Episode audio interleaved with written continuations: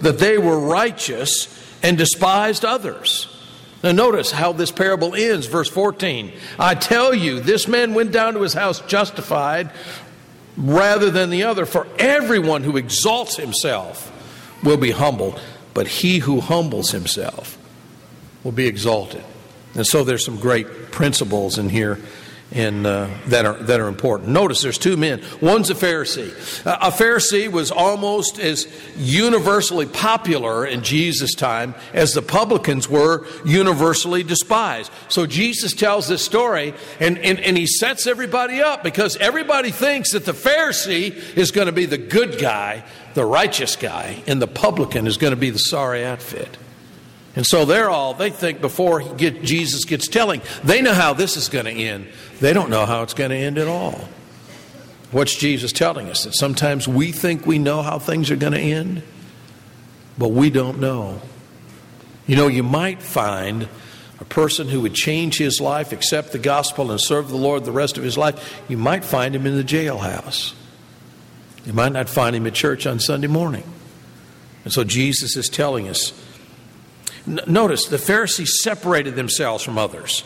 I mean, Luke 15 and verse 2, they wash their hands. Um, Matthew 15, verses 1 through 9. There's a whole discussion about Jesus with these Pharisees about why his disciples don't wash their hands like he does. We're not talking about OCD here, and we're not talking about some communicable disease.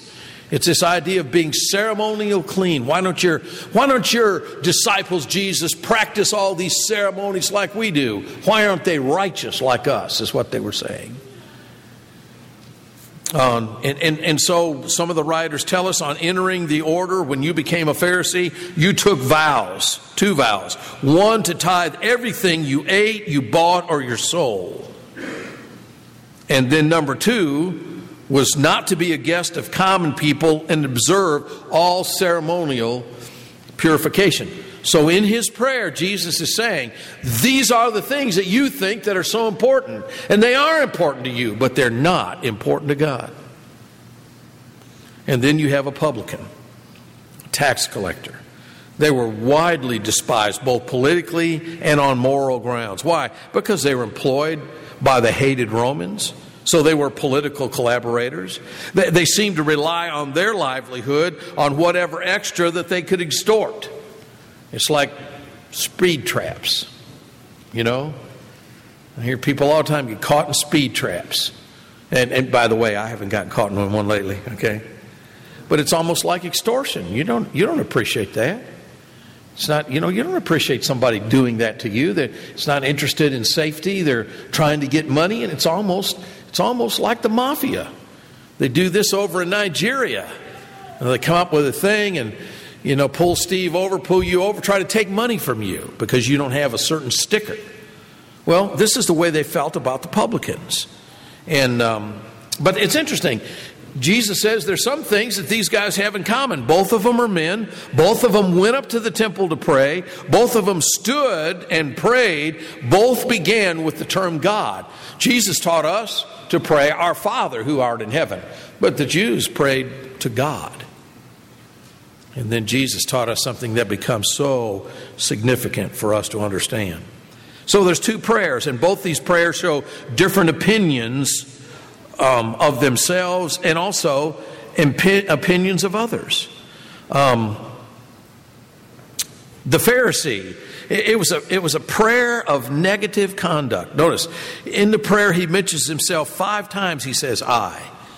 You know? And if you read Luke chapter 18, beginning verse 9, you know, you, you, you understood that, that um, this parable, that, that, that some trusted in themselves and they despised others. And so Jesus leads it off with that. And, and, they live by the negative of the golden rule. Rabbi Haniel did not state it like Jesus said, the golden rule, as you would that others do you, unto you, do you also unto them, for this is the law and prophets. But before Jesus came along, this rabbi had this statement of it Do not to thy neighbor what is disagreeable to you. Don't do to your neighbor what you wouldn't want him to do to you. Jesus turned it around because positive is always better. Do for your neighbor what he would want you to do to you. So he's praying with this negative influence. Have you got that negative influence going in your life? Do you always see the glass half empty or do you see it half full? see, the Pharisees were looking at that half empty side, and that's what they did. You know, he compared himself to others, and we can, you know, we can always do that, isn't that right? If you don't feel good about yourself, just find somebody that you think that you're smarter than, you're better looking than, you have more talents than, you have more money than, and then compare yourself with them, and it makes you look pretty good. In fact, I have an article here. Uh, somebody wrote. It's it's called comparisonitis. Comparisonitis, and and they say comparisonitis will kill you. So, how do you establish your identity? Are you always comparing yourselves to others? If so, you suffer from compar- comparisonitis. And he said it, it will kill you. You know, um, he starts off his prayer God, I thank you that I am not like other men. And then he starts telling you what's great about him. And then he looks out the corner of his eye. I'm not like that publican over there. Is that what we do sometimes in our lives? Compare ourselves to others? To try to make ourselves look good. You know, um, it's, it's always possible to find somebody who's less talented, less gifted. And know, so he starts off this prayer with comparison. You know, it was interesting, you know, because if you go through his prayer, you would think, what are some things that he failed to pray about? Well, the one thing I noticed, he didn't ask God for anything. You know what? If you don't ask God for anything, that's what James says, you know what you're going to get? You're not going to get anything. No, when you come before God, there's some things that you desperately need every time you pray. Ask Him for those. James said, You need wisdom. You want to be smarter? You want to be wiser? Let, if, if a man needs wisdom, ask from God. Why? Because He'll give it to you. He will not upbraid you, He will not make fun of you. And then, if we're not wise, it's probably because we're not asking God. And James says, You have not because you ask not. Notice the prayer here of pride and, and, and self assurance. I fast two times a week. The law just, you know, asked you to do it once a year. I give tithes of everything. That was one of the things that they were big about was their giving. And it's interesting that Jesus said that when he prayed, he prayed with himself. Now, it could mean that he prayed silently to himself, but there's a lot more to it than that, isn't it? And so, what is prayer? You know, to people who don't believe in God, prayer is just a mental, exercise. Uh, to, to people who were trying to make a show of their religion, prayer is a way to make think, people think that you are religious. But what is prayer really about? Well, the publican tells us. The publican probably has not been in the temple in a long time, maybe years. And it's interesting because when you, when you read about this man, you realize he's in trouble and he needs help. I mean, when, when's the last time you went in prayer before God and you said, God, I'm in trouble and I need your help? Isn't that exactly what he's saying? I mean, there's so many things I wish I knew. I, you know, what is it that brought this man to the temple to pray? I mean, it wasn't a bunch of Pharisees that invited him, you know. I mean, was it because his mother told him he needed to spend more time in prayer? What is it that happened in this man's life that drove him to the point that he was, he was unafraid to be uh, ridiculed? He knew exactly what he needed to do. He knew exactly where he went to go. He didn't know exactly what to say. But he went there. Maybe it was his last hope. But if it was his last hope, and if it is your last hope, then praise God that you went to him. Because not only is God the God of the last hope, He's the God of the first hope. He stands far off. He doesn't want anybody to know what he's saying. He's not there to, for people to look at him. He's not trying to impress anybody like this Pharisee is. And he can't really think of anything to say. All he can do is just drop his head between his shoulders and beat himself on the chest. And this is what he says God, be merciful to me, the sinner. Yes, in the Greek, it's the definite article. He's saying, just like the Apostle Paul did, that he's not talking about a sinner, he's talking about himself being the sinner. So, whatever has driven him there, he is convinced that he is a sinner above all others, that he needs help like nobody else. And that's what he's saying. He's not just saying, well, I've come from a long line of sinners and all people are sin and, and need your help, God, and I'm a sinner. That's not what he's saying. He's saying, God, be merciful to me, the sinner. And that's all he can do. In Ezra chapter 9 and verse 6, this is what Ezra says Oh my God, I'm ashamed and blush to lift my face to thee, my God. In Psalm 40 and in verse 12, notice what the psalmist says Evils have compassed me without number. My iniquities have overtaken me till I cannot see. They are more than the hairs of my head. My heart fails in me. What should you do? Do what the publican did pray to God and ask for his help.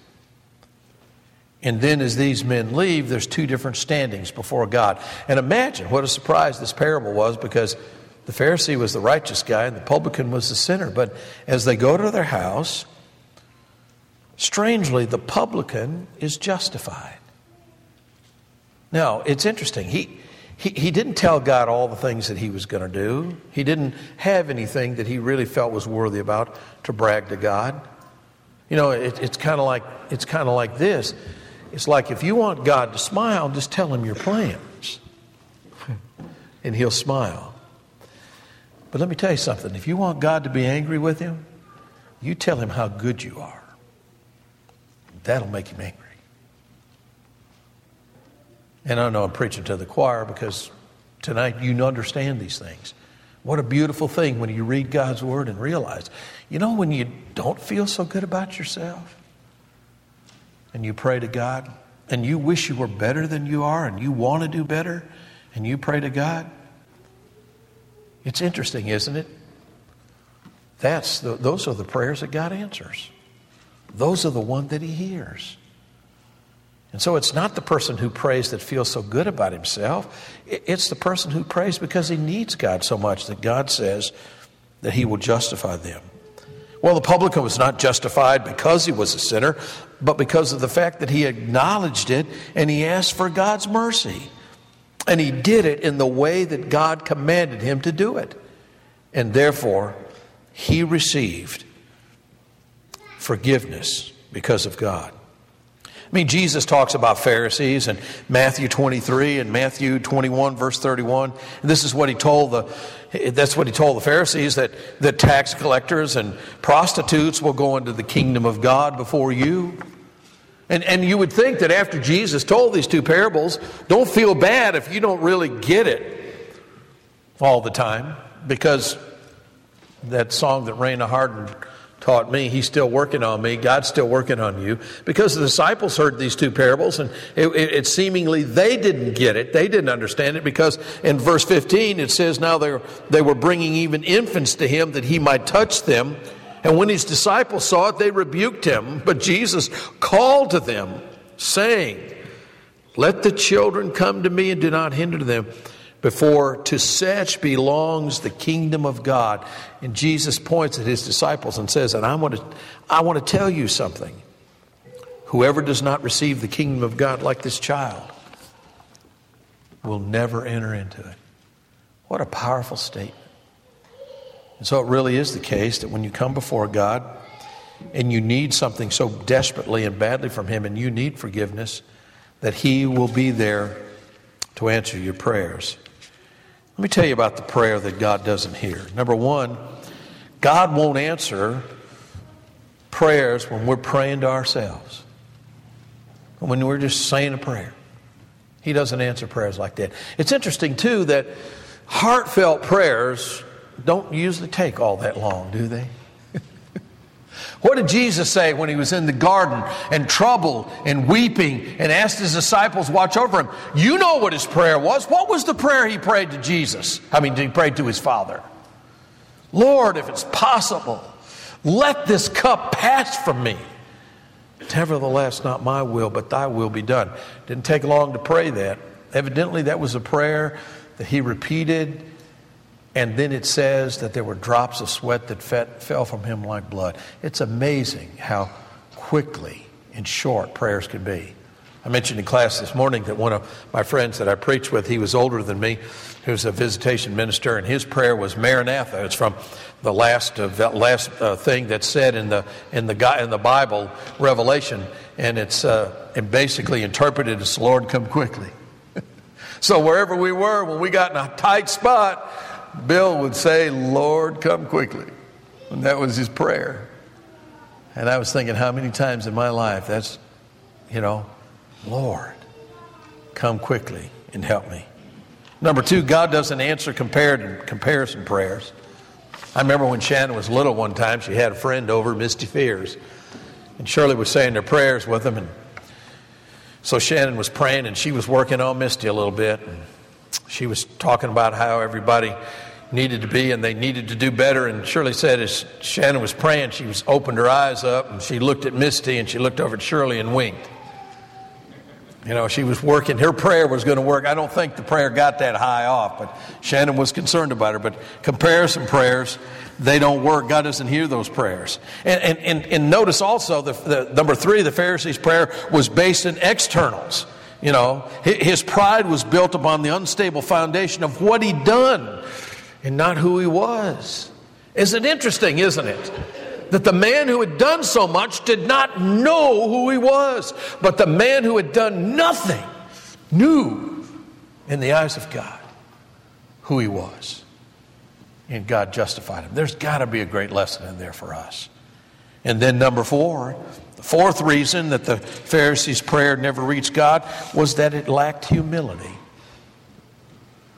So it's a shame, but a lot of times when we are we feel very humbled or humble, maybe the times that we're tempted not to go to God in prayer because we may think we're not good enough to pray or what's happening in our lives is not important enough to pray about.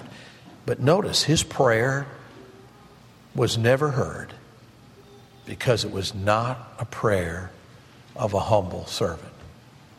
And so I remind you tonight because you are the servants of God because you love Him, because you want to serve Him. I remind you to pray. I want you to turn with me to Matthew chapter 6, and I want to close this lesson by, by reading what Jesus said about prayer, Matthew 6 and verse 5. And so it becomes obvious that Jesus taught these lessons over and over again because of their importance. Verse 5, Jesus said, And when you pray, you must not be like the hypocrites, for they love to stand and pray in the synagogues and at the street corners that they may be seen by men. Truly I say to you, they have received their reward. But when you pray, go into your room and shut the door and pray to your Father who is in secret. And your Father who sees in secret will reward you. And in praying, do not heap up empty phrases as the Gentiles do, for they think that they will be heard for their many words. Do not be like them, for your Father knows what you need before you ask Him. And then Jesus says, Pray like this Our Father who art in heaven, hallowed be thy name. Thy kingdom come, thy will be done on earth as it is in heaven. Give us this day our daily bread. Forgive us our debts as we have forgiven our debtors. And lead us not into temptation, but deliver us from evil. For if you forgive men their trespasses, your heavenly Father will also forgive you. But if you do not forgive men their trespasses, neither will your Father forgive your trespasses. Thank you so much for being the great servants of God that you are. Thank you for being here tonight and studying His Word. And I pray as we study tonight, the parables of Jesus will ring within our heart and remind us exactly what God wants us to be. If tonight you need to come to the to Jesus' invitation, we always sing an invitation song to encourage you to come. So if you need to come to Him tonight to make things right between you and God, or if you need our prayers or our encouragement anyway, we invite you to come while we stand, while we sing together. Come fount of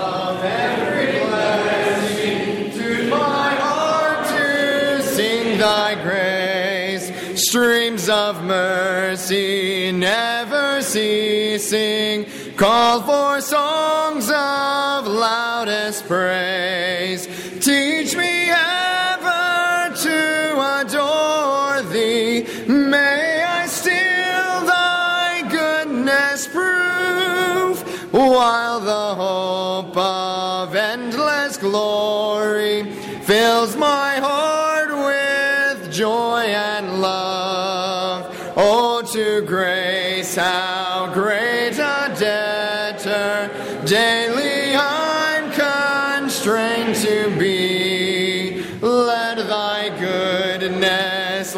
Fetter, bind my wandering heart to thee. Never let me wander from thee. Never leave the God I love. Here's my heart, oh, take and seal it, seal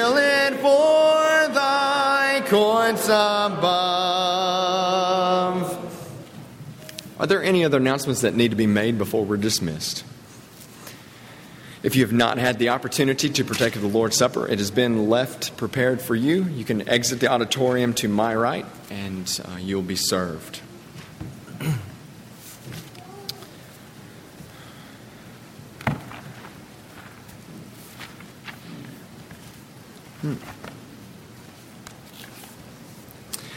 Closing song this evening will be number 71, As the Deer.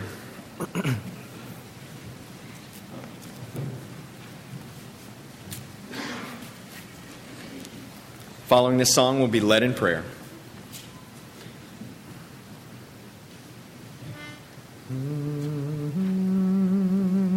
As the deer pants for the water, so my soul longs after you. You alone are my heart's desire, and I long to worship you.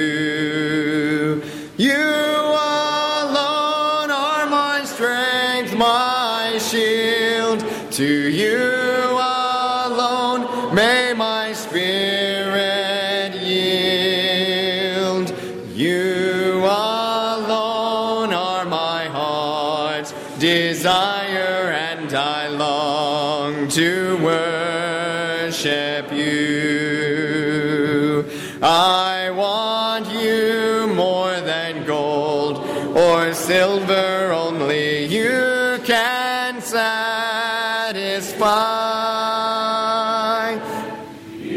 Alone are the real joy giver and the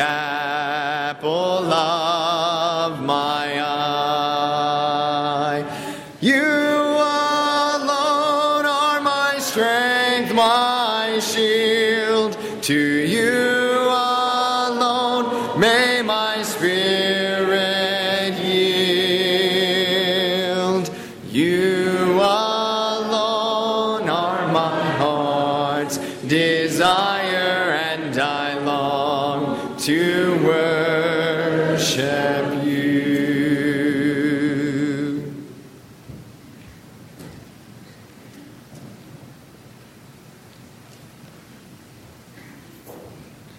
Let us pray. Dear Heavenly Father, thank you for this day. Thank you for the opportunity for us to come here and worship you and not have to be punished or worried about being punished for it. Thank you for everything you've ever given us, especially your Son down on the cross for our sins. In Jesus' name we pray. Amen.